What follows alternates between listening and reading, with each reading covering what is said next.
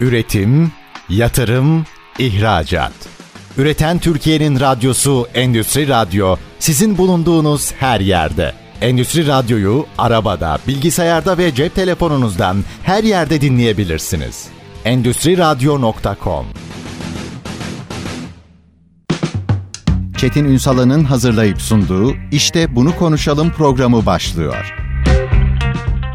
İşte bunu konuşalımdan merhabalar. Türkiye'nin gerçek gündeminde birlikteyiz. Efendim bugün teknoloji ve teknoloji dönüşüm süreçlerini konuşacağız. Bütün bu süreçte aslında firmaların, kobilerin, büyüklerin hepsinin bir kaygısı var.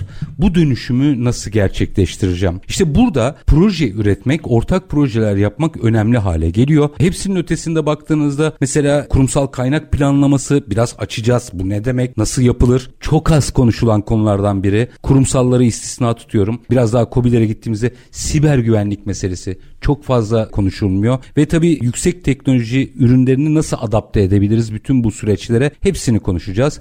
Bir bölümünde kadın girişimciliği de konuşacağız. Kıymetli bir konuğumuz var. Nerotek Genel Müdürü Özgür Akın bugün işte bunu konuşalımın konu. Sayın Akın yayınımıza hoş geldiniz efendim. Merhabalar. Şimdi öyle bir dönemdeyiz ki herkes dönüşümden bahsediyor. Herkes de bir şeylerin cevabını arıyor. Peki dönüşelim, yeni ekonominin kurallarına uyalım ama nasıl sorusu çok fazla soruluyor ama süreçle ilgili proje çok az yapılıyor gibi geliyor bana. Siz çok sahadasınız. Türkiye'nin çok muhtelif yerlerine gidiyorsunuz. Bir kere buradan başlayalım mı? Sahadaki hani nasıl olmalıyı konuşacağız. Hı hı. Sahadaki tespitlerinizi biraz dinleyicilerimizle paylaşarak başlayalım meseleye. Tabii. Öncelikle Nerotek olarak yerli ARGE ürünlerin doğru pazara, pazara ulaşması için çalışmaktayız. Yerli ürünler. Tamam. Aynen özellikle yerli ürünler Geleyim üzerinden. şimdi pazardaki tespitlerinize. Ne yaşanıyor? Gittiniz bir firmaya ben dönüşeceğim diyor firma. Sonra ne oluyor? Hadi ben bir firmayım. Geldim dedim ki ben dönüşeceğim. Mesela kurumsal kaynak planlama deniyor. Ne bu? Biraz anlatabilir misiniz? Kurumsal kaynak planlama dediğimiz şey ne? Öncelikle biz bu konuda Dijitalix diye bir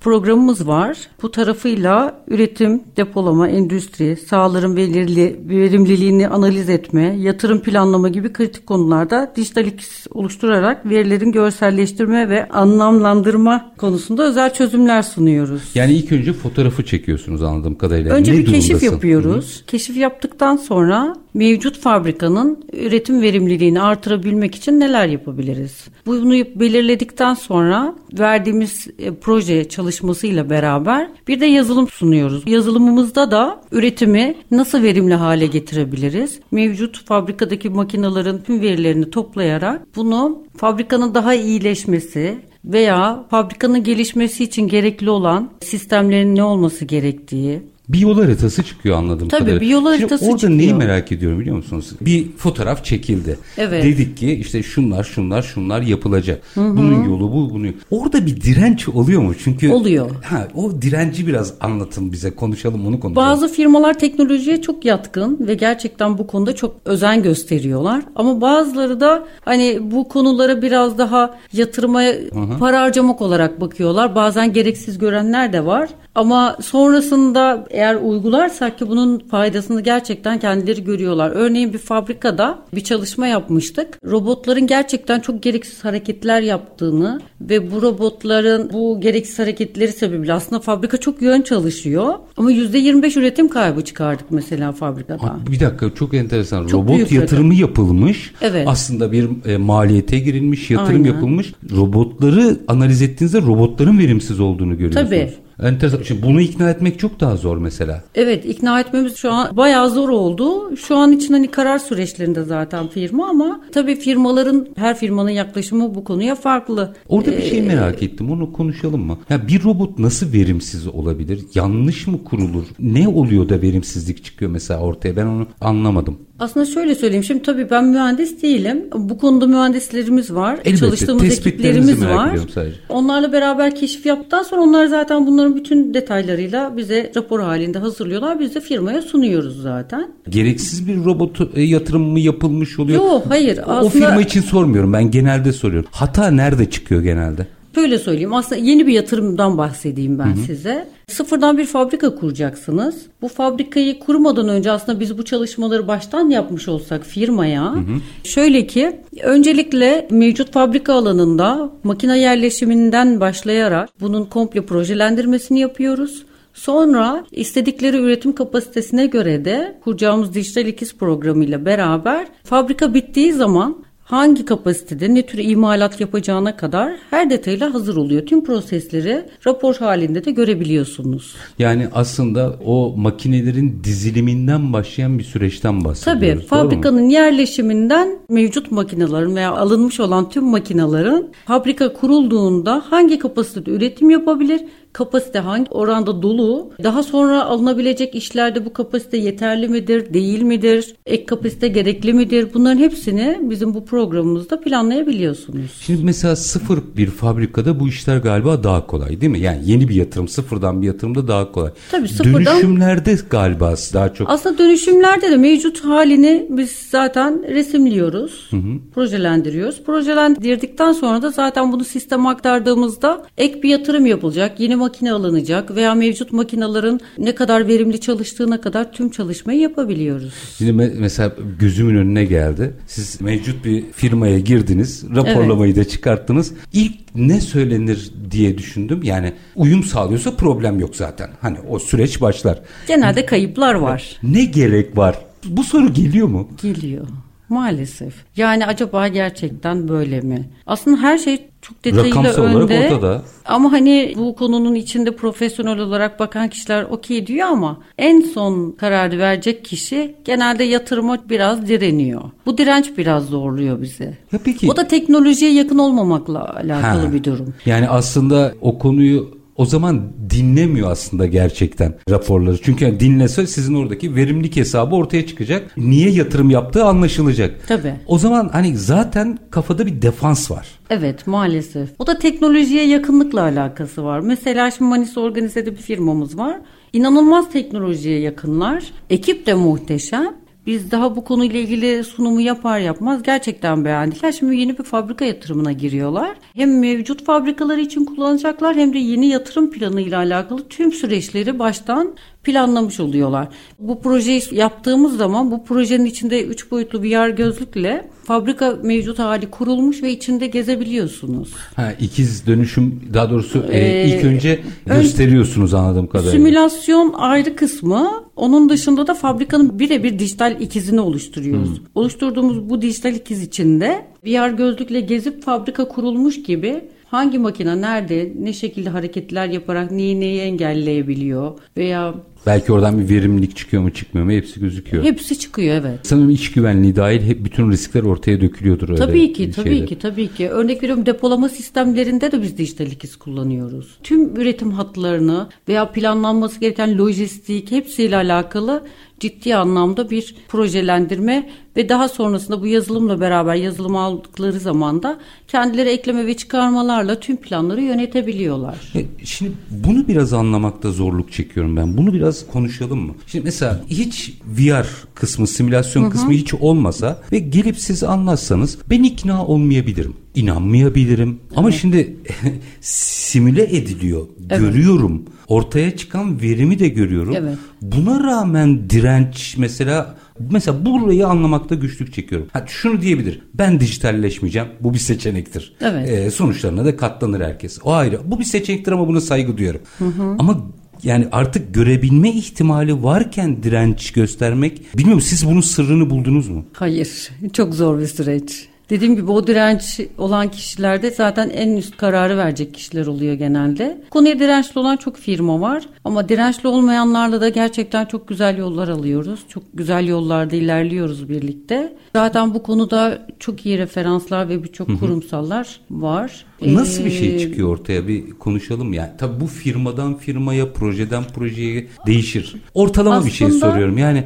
dönüşen firma ne elde ediyor? Biraz onları açalım mı? Yatırımı yapmadan hangi kapasite daha henüz yatırım yok, temeller bile atılmamış bir fabrikanın işleyen halini görebiliyor. Hı hı. O an fabrika ne kadar imalat yapabiliyor? Hangi kapasitede ürünler yapabiliyor? Hepsini çıkarabiliyor aslında. Bunu gördüğü zaman hani daha yatırım maliyetine başlamadan her şey önünde tüm raporlarıyla. Yani aslında belki de gereksiz bir makineyi almıyor o hatta. Tabii aynen öyle. Çok geleneksel. Ya da seçeceği makinaları bu programa entegre ederek istediği makinalarla istediği kapasiteyi yakalayabiliyor. Bu kurumsallarda çok büyük problem olduğunu Olmuyor, zannetmiyorum. Çünkü evet. yani siz kurumsallarla da çalışıyorsunuz. Çünkü zaten o konuya vakıf insanlarla Kesinlikle. O zaman çok kolay oluyor Ama bizim işimiz. dertlendiğimiz yer biliyorsunuz kurumsallar değil. Evet. Çünkü orada işler yürüyor bir şekilde. Kobiler. Evet. Ne yapacağız? Nasıl anlatacağız Kobilere bunu? Gerçekten çok zor oluyor teknolojiye alıştırmak. Yani siber güvenlikte de aynı şekilde. Ya biz bir şekilde çözüyoruz işimizi deyip geçiyorlar ama sonra başlarına olumsuz bir durum geldiği zaman da tabii bu sefer ah vah olmaya başlıyor. O zaman da hadi di- diyorlar bir an önce bu konuyu hızlandıralım. Hızlı çözümlerle hemen çözüme gidiyoruz. Sonradan bazı şeyleri yapmak daha zor ve daha maliyetli hale gelmiyor mu? Ya mesela sistem ilk kurulurken siber güvenlikle ilgili problemini de çözseniz belki de o toplam maliyetin içinde çok az bir yer tutacak. Tabii. Yani hacklendikten sonra zaten Bir fatura ödüyorsunuz iyi zaten. bir coin istiyordu karşı taraflar. Oradan onu öderken de bir taraftan devlet tarafından da ayrı bir cezaya karşı KVKK meselesi var tabii. geliyor. veriler. Tabii bunları yaşadıktan sonra birazcık hızlanıyor olaylar. Ama bunları yaşamadan önce karar verdirme konusunda biraz zorlanıyoruz tabii firmalarda. Ve orada biraz şunu yapmak gerekmiyor mu? Mesela hani siz kendi firmanız adına gidiyorsunuz anlatıyorsunuz her yerde ama bu işi biraz daha sistemli hale çevirmek gerekmez mi? Yani ben hep şunu Mesela? hayal ediyorum. 81 ilde sanayi ve ticaret odaları var. Bu konuyla ilgili sürekli bilgi akışı sağlamak lazım. Aslında sanki. yapılıyor. Ama kaç kişi katılıyor onu bilmiyoruz işte yani.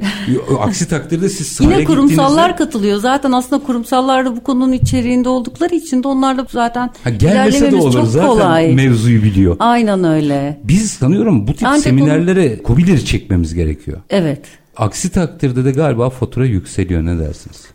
Yani tabii ki yükseliyor. Şu an gördüğüm kadarıyla artık hani devlet tarafından da bu konuda teşvikler, Teşvikler olacak. var tabii. Yerli üretim ve bizler de zaten yerli ürünler, yerli çözümler sunuyoruz. O açıdan da belki büyük ihtimalle bunlarla ilgili ciddi teşvikler olacak. Bu teşvikler olduğu zaman da tabii ki firmaların bu anlamda daha kolay karar vermesi de maliyetsel açıdan daha mantıklı olacak gibi geliyor. Yine sahadaki tespitlerinizi merak ederim. Dijitalleşme meselesini gerçekten anladığımız kanaatine taşıyor musunuz? Büyükleri yine istisna tutuyorum. Herkes kendince bir çözüm bulduğunu düşünüyor ama aslında çözüm olmayan çok durumlar var. Bunu da elimizden geldiğince ekip olarak gidip mühendis ekibimizle beraber bilgilendirme yapıyoruz. O an karar veremeseler bile daha sonrasında bir şekilde karar verip dönenler de var veya bu konuya şimdilik gerek görmeyenler de var. Onu merak ederim mesela gerek görmüyor. Ben geldim anlattınız. Şimdilik gerek yok. Şimdi şimdilik gerek yokun kriterini bilmiyorum. Evet öyle oluyor. Biz de bilmiyoruz. Yani niye şimdi gerek yok onu söylemiyor mu mesela? Hayır. Büyük ihtimal bu konuda yatırım yapmak istemedikleri için. Ama bu konuyla ilgili bir sürü teşvik var, Evet. yönlendirme var. Yani hani tek başınıza da kalmıyorsunuz ki. Bu işte karşı tarafın bakış açısıyla alakalı bir durum oluyor yine. Tabii çok önemli bir konu. Bir de e, süreyi kaçırıyoruz. Dünyada çok hızlı gidiyor bu iş. Evet. E, hızla dönüşüyorlar ve bizim burada bir şekilde firmaları dönüştürmemiz gerekiyor. İkinci bir tehlike biraz sonra bir araya gideceğim ama bunu konuşarak başlayalım. Devam ettirir sonra. Bir de dijitalleşmeye kanaat getirip bu konuda ezber yaklaşımlarda olanlar var. Yani işte oraya lap lap lap yazılımı aldım, onu aldım, bunu aldım. bit- Bunun bir mühendislik işi olduğu konusunda galiba bir bilinç eksikliği var. Ne dersiniz? Kesinlikle mühendislik işi. Her alanın kendine göre uzmanları var ve biz de bu alanda her konuyla alakalı ayrı mühendislik ekiplerimiz var. Dijital ikiz konusundaki ekibimiz ayrı, siber güvenlik tarafında ayrı, ERP konusunda ayrı. Onun dışında da yine yerli olarak geliştirdiğimiz ve argesini devam ettirdiğimiz kendimize ait ürünlerimiz de var. Onlar ayrı. Hepsinin ayrı ayrı ekiplerle ve hepsinin kendi alanında uzman kişileriyle gidiyoruz zaten sunumlarımıza. Şimdi o zaman böyle olunca da ne gerek var sorusunun yanıtını bulamamak son derece normal hale geliyor. Bunu birazcık konuşacağız, açacağız ama minik bir araya gidelim. Aranın ardından bunu konuşalım. Efendim dönüşümü konuşuyoruz ve bu dönüşümde aslında çözüm odağını konuşuyoruz. Enteresan bir fotoğraf var. Yani konuya vakıf olanlar meseleye bir satın alma gözüyle bakıyor. Vakıf olmayanlar da Sayın Akın'ın söylediği gibi ne gerek var diyor. Peki niye ne gerek var? Onun yanıtı yok. Garip bir durum. Minik bir araya gidelim. Aranın ardından Nerotek Genel Müdürü Özgür Akın'la sohbetimiz devam edecek. Lütfen bizden ayrılmayın. Üretim, yatırım, ihracat. Üreten Türkiye'nin radyosu Endüstri Radyo sizin bulunduğunuz her yerde. Endüstri Radyo'yu arabada, bilgisayarda ve cep telefonunuzdan her yerde dinleyebilirsiniz. Endüstri Radyo.com Kısa bir aranın ardından işte bunu konuşalım devam ediyor efendim. Dönüşüm konuşuyoruz. Dönüşüm süreçlerinde sahada yaşananları ve sunulan teknolojileri bir arada değerlendiriyoruz. Konumuz Nerotek Genel Müdürü Özgür Akın. Şimdi Sayın Akın araya gitmeden önce e, aslında çok çarpıcıydı bu. Yani ne gerek var denebiliyor inanmayan insan ama onun gerekçesini açıklayamıyor. Böyle birkaç örnek paylaşalım. Mesela farklı farklı sektörlerden e, mesela biliyorum ki tarımla ilgili çalışıyorsunuz, artırılmış gerçeklikle ilgili çalışıyorsunuz. Şöyle yapalım mı? Rastgele bu hı hı. Bu örneğin gerçek firmalarla ilgisi yoktur. Aynı dizilerde olduğu gibi. Bir kurumsal firmada dönüşüm süreciyle bir orta büyüklük ya da küçük ölçekte bir firmada ki dönüşüm sürecinde idealleri değil yaşananları anlatın bize mesela. Kurumsal firmada nasıl bir taleple geliyorlar? O süreç nasıl dönüşüyor? Mesela kurumsalla başlayalım. Rastgele bir örnek. Kurumsallarda işimiz daha kolay tabii ki. Çünkü her konunun başında uzman kişiler var. Uzman kişilerle görüştüğümüz zaman zaten bununla ilgili hem projelendirme hem yazılımla alakalı konuştuğumuz zaman zaten bu konuya çok ciddi yaklaşıyorlar. Öyle olduğu için de projelendirme ve işin sonucuna ulaşmamız birlikte çok kolay oluyor. E sonuçta bu yazılımı ve projeyi kullandıkları zaman hem üretim konusunda iyileştirme hem de yeni bir yatırım yapacaklarsa yatırımı önden planlayabiliyorlar. Aslında şimdi milyon dolarlarla bir proje yapılıyor. Bu proje daha başlamadan aslında Riski o rakamlara göre baktığınızda küçük bir rakamla aslında bütün riskleri ortadan kaldırmış ve projeyi uygulamış ve fabrika işler vaziyette görebiliyorsunuz. Bundan güzel bir şey olamaz aslında. Yani aslında firmanın nakit dengesini yönetmiş oluyorsunuz. Gereksiz Tabii. yatırım yapmamış oluyorsunuz. Çıktısındaki verimlilik ayrı. O Hı-hı. zaten süreçle ilgili verimlilik ama nakdi yönetmek anlamında çok önemli. Döndük Kobi'ye. Onlar mı geliyorlar? Yani Yoksa oradaki bir personel ihtiyacı mı belirliyor? Bir ihtiyacı nasıl fark ediyor? Yani günün sonunda ne gerek var diyen biri ilk önce hangi motivasyonla ya sizden bizi bir projelendirebilir misiniz gibi bir teklifle geliyor ki. Daha aslında COBİ'ler tarafından gelen yok. Daha çok biz bilgilendirmek amaçlı ha, firmalara gidince. ziyaretlerde bulunuyoruz. Ya da kapasite olarak veya bu ürünü kullanabilecek ürünleri tespit edip tespit ettikten sonra o firmalara biz görüşme talebinde bulunuyoruz. Çünkü daha COBİ'ler tarafına baktığımızda bu konularla ilgili çok bilgi sahibi olan insanlar yok maalesef. Dediğim gibi firmanın içindeki kurumsal ekibin bu konudaki uzmanlığı ve yeterliliğiyle zaten gereken firmalar ulaşabiliyor bize. Ya da biz onlara ulaştığımız zaman konuyu zaten çok dikkatli ve ince bir şekilde üzerinde çok detaylı konuşarak sonuca ulaşmamız daha kolay oluyor. Anladığım kadar şimdi eğer yanlış anladıysam düzeltin. Motivasyon firmanın sahibinden gelmiyor da ara kademedekiler evet ya siz gittiğinizde siz dinleyip ya durum bunu bir konuşalım diye evet. bir numaraya götürüyorlar ya da onlar vakıf oluyor ve bir şekilde siz ya da başka biri yani böyle bir firma bulup buluşturuyorlar. Şimdi o zaman burada sakatlık oradan başlıyor belki de. Bunu fark eden insanların ilk önce gidip firmadaki lideri ikna etmesi lazım sanıyorum. Önce bizimle toplantılar yapıp bu konuyla ilgili belli bilgilere sahip olduktan sonra da üst yönetimlerden onay alma süreçlerine geçiyoruz. Şimdi şu, Üst yönetiminde yaklaşımına bağlı olarak da sonuca ulaşabiliyoruz. Ya da ulaşılamıyor. İkisinden biri. Şimdi bu evet. verdiğiniz bilgi bence çok kıymetli. Hani biz burada COBİ'ler dijitalleşsin falan derken orada alınması gereken çok yol olduğunu gösteriyor. Hı hı. Yani bir farkındalıkla gelen elbette vardır. Evet. Ama genel fotoğraf anladığım kadarıyla ya siz gidiyorsunuz ya ara kademeler bir şekilde siz ve sizin gibi firmaları buluyorlar. Evet. Ama ne gerek var? Bazen öyle oluyor evet maalesef. Enteresan. Ya peki bu teknolojileri biraz açalım mı? Mesela artırılmış gerçeklik meselesini çok iyi anladığımızı düşünmüyorum ben. Konuya vakıf olanları yine tenzih ederim. Artırılmış gerçeklik o bu tip projelerin içerisinde nereye yerleşiyor?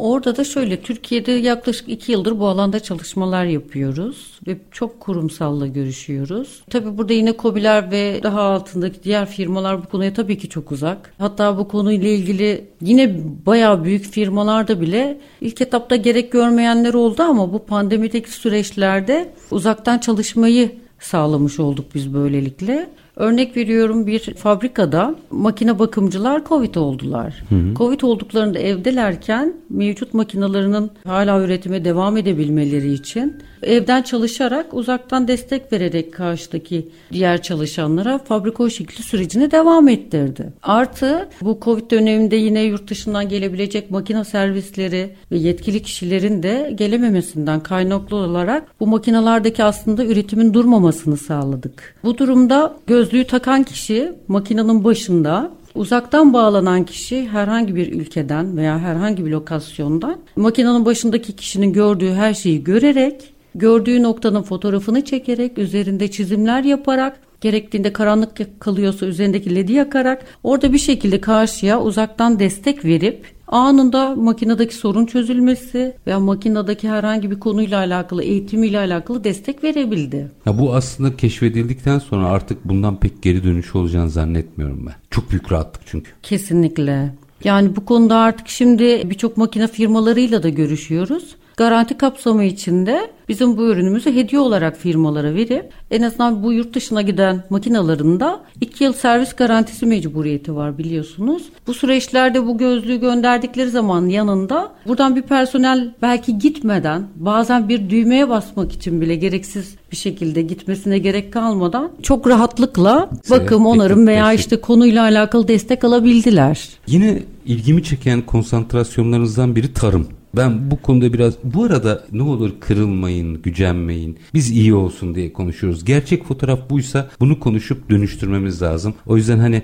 her biriniz Türkiye'nin değerlisiniz ve bizim firmamızsınız. O yüzden de ne olur hani böyle arada kobiler şöyle kurumsallar böyle dediğimizde kırılmayın. Ben bunu ara not olarak iletmiş olayım. Derdimiz güçlü bir Türk reel sektörü. Bunun altını çizmiş olayım. Yine takıntılı olduğum konulardan biri tarımdır. Tarımda dijitalleşmenin mutlaka sağlanması gerektiğini düşünüyorum. Oraya da konsantrasyonunuz olduğunu biliyorum. Tarım alanını da biraz anlatabilir misiniz? Orada durum ne? Tarım konusuyla alakalı bir ürün çalışıyoruz şu anda. Üzerinde neredeyse bitirdik diyebilirim. Argesi bitti. Artık hani kullanımı tarafına geçiyoruz. Burada da geliştirdiğimiz ürün hem elektronik hem de donanımsal bir ürün. Bunu tarımda ilaçlama konusunda kullanabileceğiz. Örnek veriyorum bir ağaç ilaçlama kısmımız hı hı. var. Bu ağaçları makina gördüğü zaman makina otomatik olarak ağacı gördüğü zaman ilaçlama yapıyor. Hmm, tanıma yapıyor yani. Evet tanıyor. Belli bir mesafe gittikten sonra tekrar ağaç gördüğünde ilaçlama yapıyor. Diğer türlü şu an mevcuttaki makineler sürekli ilaç püskürterek gidiyor. Şey fazla ilaç fazla ilaç mu? ve tabi ve sürekli birçok anlamda aslında e, çok avantajı var ürünümüzün. En azından %50 kadar bir ilaç sarfiyatını engellemiş oluyoruz. Biraz anlatabilir misiniz o süreci bize? ARGE yapmayı. Aslında bunu biraz gözlemleyerek nerede ne eksik var tarımda, endüstride bunları nasıl tamamlayabiliriz? Açıkları kendimizce gözlemliyoruz ve gözlemlediğimize göre aa diyoruz böyle bir şey var.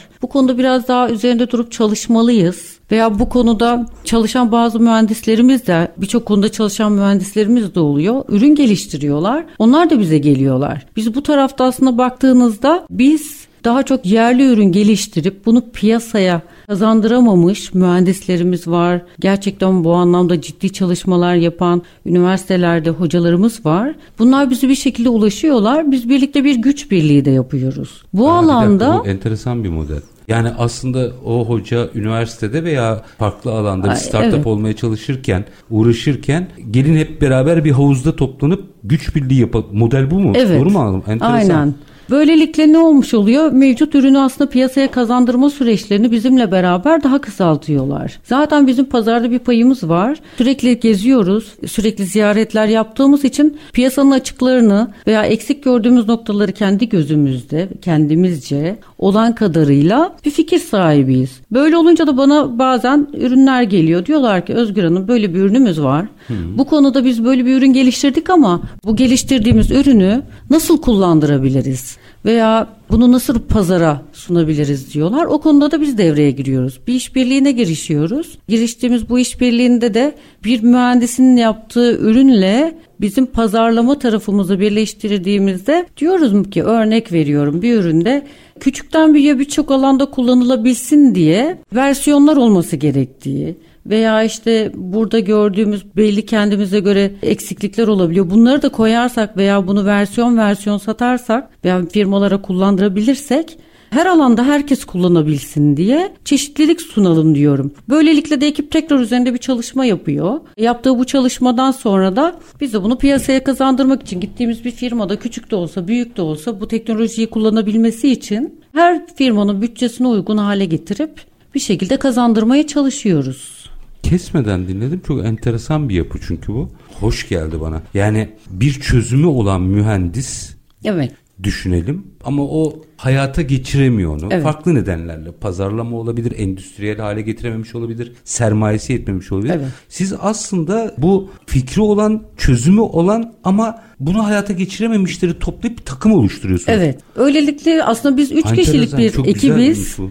Üç mühendisim ve ben aslında dört kişi oluyoruz. Küçük bir ekip olmamıza rağmen aslında çok büyük bir ekibiz bu sebeple. Proje pazarı yaratıyorsunuz aslında. Aslında Hani evet. Borsa gibi. Senin ne projen var? Enteresansa tabii her, her Evet. projede girmiyordur Tabii havuza. ki. Onun inandığınız zaman kendi çıktığınız ağda o kişinin projesini de taşıyorsunuz. Aynen öyle. Abi çok güzel bir sistem. Bunu büyütmek lazım. Mesela ihracat pazarlarında da benzer sistemler kullanılabilir. Yurt dışında durum nasıl? Şimdi yurt dışı ile alakalı yeni yeni düşüncelerimiz var. Bazı toplantılara katılıyoruz. Öncelikle dedik hani bunu önce iç piyasada kullandırmalıyız. Önce Türkiye'de kendi ülkemize bir şeyler katalım. Kendi ülkemize bir şeyler kattıktan sonra zaten dışarıya bir süre sonra mecburen açılmak zorunda kalacağız. Ama öncelikle kendi devletimiz ve bu kadar dijitalleşme konusunda eksiğimiz varken önce bunu tamamlamalıyız diye düşünüyorum. Şimdi aslında bu yaptığınız şey bir girişimcilik. Yani Evet. e, mesela tek bir firma kurmuş olursunuz ve bir sürü mühendis alır orada da ARGE yaptırırsınız falan. Şimdi bu bir modeldir. Doğru. Sizin model enteresan bir model. Zaten hali hazırda fikri olan, projesi olan ama sahipsiz kalmışları toparlayıp Evet bir aile oluyoruz. Onları hayatla buluşturuyorsunuz yani reel hayatla buluşturuyorsunuz. Bu bence çok güzel bir girişimcilik örneği. Minik bir araya gideyim. Aranın ardından hadi girişimciliği konuşalım biraz. Hatta kadın girişimciliği konuşalım. Hazır bu modele kadar gelmişken minik bir araya gideceğim. Aranın ardından Nerotek Genel Müdürü Özgür Akın'la sohbetimiz devam edecek. Gördüğünüz gibi dönüşümü konuşurken birdenbire bir iş yapış modeline geldik. Bunu biraz detaylandıracağız. Minik bir araya gidelim. Aranın ardından ne yapalım? İşte bunu konuşalım diyelim. Üretim, yatırım, ihracat. Üreten Türkiye'nin radyosu Endüstri Radyo sizin bulunduğunuz her yerde. Endüstri Radyo'yu arabada, bilgisayarda ve cep telefonunuzdan her yerde dinleyebilirsiniz. Endüstri Radyo.com Kısa bir aranın ardından işte bunu konuşalım demeye devam ediyoruz efendim. Aslında dönüşümle başladık. Araya giderken bir girişim modelinden bahsettik. Yani aslında Özgür Akın bize burada şöyle yaptık böyle yaptık derken bir konsorsiyumu anlatıyor. Yanlış anlamadım değil mi? Doğru. Yani aslında kendi firmasıyla belki tek başına yürüyemeyecek bir sürü kişiyi Evet. e, bir araya getiren bir tür kooperatif Evet. üst çatısından bahsediyorsunuz. Evet. Bence Türk reel sektöründe ihtiyacı olan bir girişim modeli bu. Hazır buraya kadar gelmişken şimdi sizin ilk çıkış noktanız bildiğim kadarıyla aydınlatma. Evet. Çok hakim, erkek hakim bir sektör. Girişimcilik konuşuruz o kolay. Kadın girişimci olmak nasıl bir şey? Yani ben tabii 20'li yaşlarda iş hayatına başladım. Böylelikle ilk aslında gıda sektöründe başladım. Sonra bana çok yeterli gelmediği için ben hep böyle teknik konular merakım vardı. Ama bir mühendislik falan veya ona yakın farklı bölümler gibi bir okul okumak gibi bir imkanım olmadı açıkçası şartlar gereği. Öyle olunca bu işe alaylı olarak kendimi yetiştirmekle başladım. Böylelikle aydınlatma konusunda Türkiye'deki ilk bayanım diyebilirim size. Bu kadar çok gezen. Gezen diyor. Evet. Evliya Çelebi gibi mi dersiniz? Özgür kız mı dersiniz? Beni genelde herkes özgür kız olarak bilir sektörde. Her Ee, yerine gidiyorsunuz bildiğim kadarıyla. Evet, Her yere gidiyorum. İlk Antalya'ya seyahate gittiğim zamanlarda tabii 20'li yaşlardaydım. Baktığınızda o yıllarda tabii bu 20'li yaşlardaydım derken bir yaklaşık 20-25 yıl öncesinden bahsediyorum. O zamanlar tabii Antalya uçak falan yoktu. Arabayla gidiyordum. Çıktığım zaman Antalya'ya gidip bir otel projesi şantiyesine gittiğimde insanlar biraz şaşırıyordu tabii. Ta sen şimdi İzmir'den çıkıp buralara kadar geldin mi yani falan derlerdi. Derken hani bir de işimi de gerçekten çok sevdiğim için böyle farklı işler yapmayı da sevdiğim için aydınlatma konusunda kendimi mümkün olduğunca en iyisini ve en iyi şekilde geliştirmeye çalıştım. Ürün satmanın dışında ürün tasarımı, ürünün imalat süreçleri bunların hepsiyle alakalı iyi bir bilgiye sahip olduğumu düşünüyorum. Çünkü... Bu arada herhangi bir haksız rekabet oldu mu? Yani sen ya İzmir'den kalkıp gerçekten geldim mi diyen aynı zamanda da ya maalesef bunu üzülerek söylüyorum ama 20 sene öncesinin gerçeği buydu. Kadın bunu yapamaz. Diyen oluyordu diye tabii. bir kafa da vardı. Çok şükür şimdi onu açtık da o zor bir süreç olsa gerek ya. Zor bir süreçti aynen. Tabii bir de yaşım genç olduğu için çok ciddiye alınamayabiliyordum. Hı hı. Veya aa ta İzmir'den gelmiş bir bayan çalışıyor ama bir bayan ne kadar bu işi yapabilir ki? gibi düşünenler oluyordu tabii. Ama çok çalışıp ve kendini geliştirip bir yandan da müşteri portföyü oluşturmaya çalışmak zor süreçlerdi tabii. Bu süreçleri çok rahatlıkla aslında bir süre sonra açtım. Kendimi de çok ciddi çalışarak o zamanlar tabii internet bu kadar kullanılmıyordu. Tabii. İlk şantiyeden İzmir'deki üretime ilk mail attığım, resim çekip mail attığım zaman Wow inanılmaz bir durum bu. Dijital. Ben İzmir'e gitmeden direkt maliyet çalışabilir haldeyiz. Yoksa eskiden olsaydı ondan öncesinde fax çekeceksiniz falan Ürünün resimlerini çizip ölçülendirmelerini alıp fotoğraflayıp İzmir'e dönüp bir maliyet çalışıp öyle gidebiliyorduk. Tekrar teklif vermeye. Ama tabii sonra da bu dijitalleşme mail ortamlarında olmaya başlayınca birkaç saat içinde maliyet çıkıp iş bitirmelerimizin de süreçleri kısaldı tabii. Böylelikle aslında ben teknolojiye genel anlamda da bir merakım zaten vardı. Teknolojiyi en uç noktasıyla kullanmaya da başladım öylelikle de. Sonrasında zaten aydınlatmayla beraber teknoloji olan merakımla bu teknoloji alanına da giriş yaptım. Aydınlatma, aydınlatma devam ediyor mu herhalde? Daha? Tabii aydınlatma ha. işim benim ana dalım. Hı hı. Neredeyse 20 küsur yıl oldu. 22 yıla yakın bir süreç bu. Böylelikle ben metal imalatı ile ilgili baktığımızda bir enjeksiyon kalıp, plastik enjeksiyon, alüminyum enjeksiyon, işte veya işte daldırma galvaniz, sıvama, elektrostatik boya ve bunun iç tesisatlarının hazırlanması gibi süreçlerin hepsini bir ürün tasarımı ile alakalı ne gerekiyorsa hepsini yapabilir vaziyetteyim. Böyle olunca ürün tasarımı kısmında da mimarlarla birlikte ürünü tasarlayıp sonra onu ürün haline dönüştürüp sonra kullanılabilir halde otel projelerinde kullandırıyoruz. Otel projeleri haricinde bir de endüstriyel tesislerde aydınlatma tarafımız var. Aydınlatmada endüstriyel tesislerde de mevcut binanın projesini alıp bu proje üzerinde yerleşim planından istenen ışık şiddetine kadar lüks hesaplarıyla beraber projelendiriyoruz ve kullanacak ürün seçiminde de biz kendimiz ürünü seçerek firmaya sunuyoruz. Böylelikle aslında hem proje fiyatlandırma hepsini bir paket halinde sunarak ürün seçmek zorunda bırakmadan firmayı işi birlikte sonuçlandırabiliyoruz. Ne? Ben onu merak ettim şimdi. Motivasyonunuzu merak ettim. Yani şimdi e, bir alan yakalamışsınız mesela e, aydınlatma ile ilgili yürürken e, ya bir dakika e, gidip e, teknolojik dönüşümlerle ilgili de e, bir ekip kurayım veya işte burada da hizmet vereyim. Şimdi bir girişimci motivasyonunu merak ediyorum hı hı. burada da. E, o kaygı nasıl oluşuyor? O, o duyguyu merak ediyorum açıkçası. Yani ben bir gazeteci olduğum için 30 senelik gazeteciyim.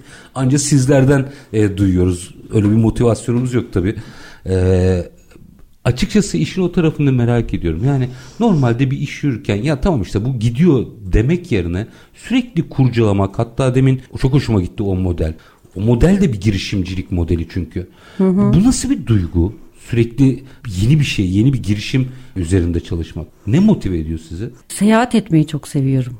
Yeni insanlar tanımayı çok seviyorum. Hayatımda güzel ve mutlu insanlar biriktirmeyi çok seviyorum. Seyahatle beraber daha çok insan tanıyorum. Artı gittiğimiz yerlerde bir şeylere faydalı olabilmek, oraya bir fayda katmak. Yani bu da beni hani orada elde edeceğimiz başarıyla o başarı beni inanılmaz mutlu ediyor. Şimdi orada aldığımız başarıyla beraber Birlikte çalıştığımız bu az önce bahsettiğimiz gibi farklı mühendislerle işbirliği yapıyoruz ve bu mühendislerimizin geliştirdiği ürünlerle beraber de olduğu için bu sefer mühendislik tarafındaki o arkadaşlarımızın da ürünü başarıya ulaşmış oluyor. Biz de beraberinde bunu bir firmaya kullandırdığımızda ayrı bir mutluluk yaşıyoruz tabii ki. Siz şimdi ara bir model bulmuşsunuz. Bu çok enteresan. Yani tamam en baştan beri bir girişimcilik hikayesi evet. herkesin var ama bu model çok güzel ve birçok sektörde de uygulanabilir. Evet. Biz herkes tek başına savaşsın girişimciliği var bizde. Hı hı. Siz başka bir birliktelikten bahsediyorsunuz. Evet. O birlikteliğin gücünü anlatabilir misiniz biraz bize?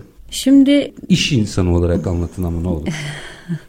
Şöyle Şimdi tabii ki önce kendi alanımızda bu teknoloji alanına da meraklıyım zaten. Dediğim gibi bu alanda da ilerlememiz gerektiğini, ek bir sektör olarak bu pandemi zamanındaki eksiklikler veya kendime göre gözlemlerimle bu konuda da çalışmalar yapmamız gerektiğini düşündüm ve bu konuda pandemide ciddi çalışma yapabilecek zamanlarımız da oldu biliyorsunuz. Bu süreçte kendime göre böyle bir yapı düşündüm. Şimdi tamam belli ürünlerle çalışıyoruz. Ama baktım birçok ürünlerle ilgili çok güzel mühendislikler yapılmış, çok güzel ürünler geliştirilmiş. Bu geliştirilen ürünleri piyasaya kazandıramayan o kadar çok mühendisimiz var ki gerçekten ürün geliştirme bu anlamda teknik anlamda çok çok donanımlı gerçekten çok iyi mühendislerimiz var. Şimdi mühendislik anlamında tabii ki dört dörtlük ama bu ürünü bir de piyasaya kazandırma tarafı var. İşletmecilik başka bir şey. Yani çok iyi bir mühendis olabilirsiniz ama işletme biliyor olmak, onun pazarlamasını, satışını vesaire yapıyor. Hatta muhasebesini şuna bunu o başka evet. bir operasyon. Zaten o proje sahipleri orada tıkanıyor. Evet. Şimdi siz oradaki tıkacı açmışsınız. Evet. O yüzden çok enteresan geldi bana. Evet. Yani işte o mühendislikler de bana ulaşıyor firmalar, mühendislerimiz. Diyor ki Özgür Hanım böyle bir ürünümüz var. Biz böyle bir ürün geliştirdik. Piyasaya kazandıracakları bunlar, şunlar detaylarıyla öncelikle bir dosya hazırlamış ve gelmiş oluyor. O dosya üzerinde birlikte görüşüyoruz. Dosyanın üzerine baktığım zaman şimdi bu kadar çok seyahat eden ve gözlemleyen birisi olarak ve sürekli bir şeyler öğrenmeyi hedef alan birisi olarak onun üzerine birlikte yorum yapıyoruz. Gerçekten bu ürün piyasaya ne kazandırır? Bunu birlikte yorumladıktan sonra bakıyorum. Kendi bilgi ve tecrübelerim kadarıyla tabii ki. Tabii ki belki hiçbir şeyi ben de çok iyi bildiğimi iddia edemem Öyle ama kendime göre. Yani. Her şeyi dört dörtlük bilen kimse yok zaten. Önemli olan o tecrübeyle bu işi yapar ya da yapmaz diyorsunuz anladım. Evet tabii. diyorum ki bu proje gerçekten bir firmaya değer katar. O zaman Birlikte bunu nasıl bir değer katacağıyla alakalı kısımda da onun versiyonlarını veya işte ne bileyim teknik detaylarını birlikte belki eklemeler yaparak veya çıkarmalar da yaparak olabilir. Bir model oluşturuyoruz. Ondan sonra o modeli oluşturup şekillendirdikten sonra da tamam diyorum bu oldu. Bu sefer de kullandırma tarafına geçiyoruz. Kullandırmak için de tabii bunlarla ilgili önce dokümantasyonları hazırlayıp tanıtımlarımızı hazırlayıp bunları mail yöntemiyle Firmalara önce gönderiyoruz görüşerek. Sonra bunu biraz bir süre inceledikten sonra firmalar zaten görüşme talebinde bulunabiliyorlar. Bu süreçte de ürünle ilgili sunum tarafına geçiyoruz. Sunumdan sonra da firma eğer gerçekten bunun verimli olduğuna inanıyorsa zaten kullanmak istiyor sistemi biraz iyi anlamak ve anlatabilmek adına biraz kurcalıyorum. Belki Buyurun. modelinizi çaldıracağım ama bence keşke bu çalınsa. Türkiye'de her alanda böyle firmalar olsa. Çünkü o mühendislerin veya bu mühendis olmayabilir başka hı hı. meslek grubu da olabilir. Topluca hareket edebildiği yapılar bence çok kıymetli. Şimdi aslında oradaki denge çok önemli. Bizde şöyle bir olay vardır. Mesela siz yaparsınız siz derken yani hı hı. yapıdan bahsediyorum. O mühendis birazcık iş yapacağını gördüğü zaman kaçabilir. Onu nasıl tutuyorsunuz? Yani o birliktelik ruhunu nasıl tutuyorsunuz? Şimdi öncelikle tanıştığımız bu mühendis arkadaşlarla frekansımızın tutması gerekiyor önce. Frekansımız tutuyorsa gerçekten dürüstlük ve belli insani olması gereken özelliklerde de anlaşabiliyorsak ondan sonra zaten birlikte bir güç birliğine öyle giriyoruz. Eğer bu tarafta anlaşamıyorsak zaten sonrasında birlikte başarıya ulaşamayacağınızı zaten hissediyorsunuz. Başlamıyor zaten o zaman. O zaman da zaten başlayamıyoruz. Aslında bu dediğim gibi frekans tutuyor. Frekans tuttuktan sonra projeye bakıyoruz. Projede okeyse tamam hadi hep beraber yürüyoruz deyip o yüzden yola siz, giriyoruz. Şimdi çok daha netleşti kafamda. O yüzden siz işte tarımla ilgili de endüstriyle ilgili de aydınlatma farklı farklı projelerin nedeni bu aslında. Aynen öyle. O projelerin sahiplerini alıp siz hep birlikte koşmaya çalışıyorsunuz. Aynen öyle. Kibuslara benziyor bu. İsrail'de kibus yöntemi vardır. Hmm. Ee, enteresandır. Herkes işini yapar pazarlamasını ve satışını başka operasyonlar yürütür. Hatta mesela yazılımsa devlet yürütür. Hı hı. Şimdi benzer bir modeli aslında siz kendi içinizde reel sektöre adapte etmişsiniz. Gördüğüm bu. Bu bir girişimcilik öyküsü. Bunu bilmeden yapmışım aslında. Evet gayri ihtiyari yapılmış. Şu an sizin anlatmanızda. Ama sistem oturmuş gördüğüm kadarıyla. Oturdu. Bazen şöyle oluyor lafınızı böldüm. Bazen Buyurun firmalar lütfen. diyor ki Özgür Hanım çok çok farklı alanlarda çalışma yapıyorsunuz. Çok ilginç geliyor. Hani bir alanda uzmanlaşmak gerekmez mi diyorlar. O zaman üzülüyorum işte. O zaman şunu diyorum bakın tamam biz 3-4 kişilik bir ekip olabiliriz. Ama bizim arkamızda farklı farklı alanlar bu çalıştığımız alanların hepsinin arkasında farklı farklı mühendis ekiplerimiz var. Bu ekiplerin tüm çalışmalarıyla bu dört kişilik ekip olarak bu projelerin hepsini yönetebilir halde olabiliyoruz. Yani siz aslında 10 tane rastgele söyledim 8, 9, 10 neyse 10 tane yuvarlak olsun farklı diye söylüyorum. Farklı sektörde çalışıyoruz 10 tane diyelim. farklı sektörde farklı çözümler geliştirmiş insanların evet. vitrine çıkmasını ve endüstriyle ya da tarımla sektörle hı hı. buluşmasını sağlıyor. Model bu aslında. Evet modelimiz o. Herkes de güç birliği. Başka bir şeyle ilgilenmiyor, yaptığı işle ilgileniyor. Evet. Gerisini yapı hallediyor. Kurduğumuz evet. yapı hallediyor. Ben genel kurguyu yöneten tarafım. Sonrasında hangi alanda firmanın neye ihtiyacı var? O alandaki ekibimiz gidiyor firma ile alakalı eksikler veya yapılması gerekenler neyse çalışmaları yapıp sonlandırıyoruz. Oradaki prensiplerde de siz oturup ya ha, evet prensipli çalışabiliriz kanaatini siz oluşturuyorsunuz. Evet. Arkadan da gelip ekip zaten çözümünü sunuyor. Aynen öyle.